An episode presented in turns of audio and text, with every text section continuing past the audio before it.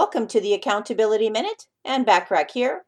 Today we're talking about tip number eight to help you break bad habits, which is falling off the wagon.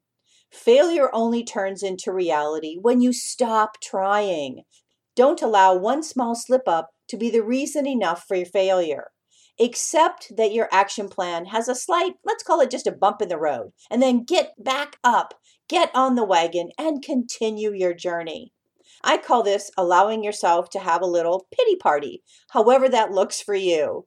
Nobody's perfect, and there could be small slip ups along the way. So get up, refocus, recommit, and get back on the horse, as they say. You can do anything you set your mind to doing. You can do it.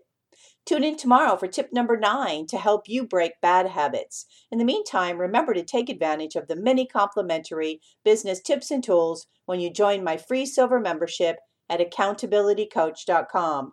Thanks for listening.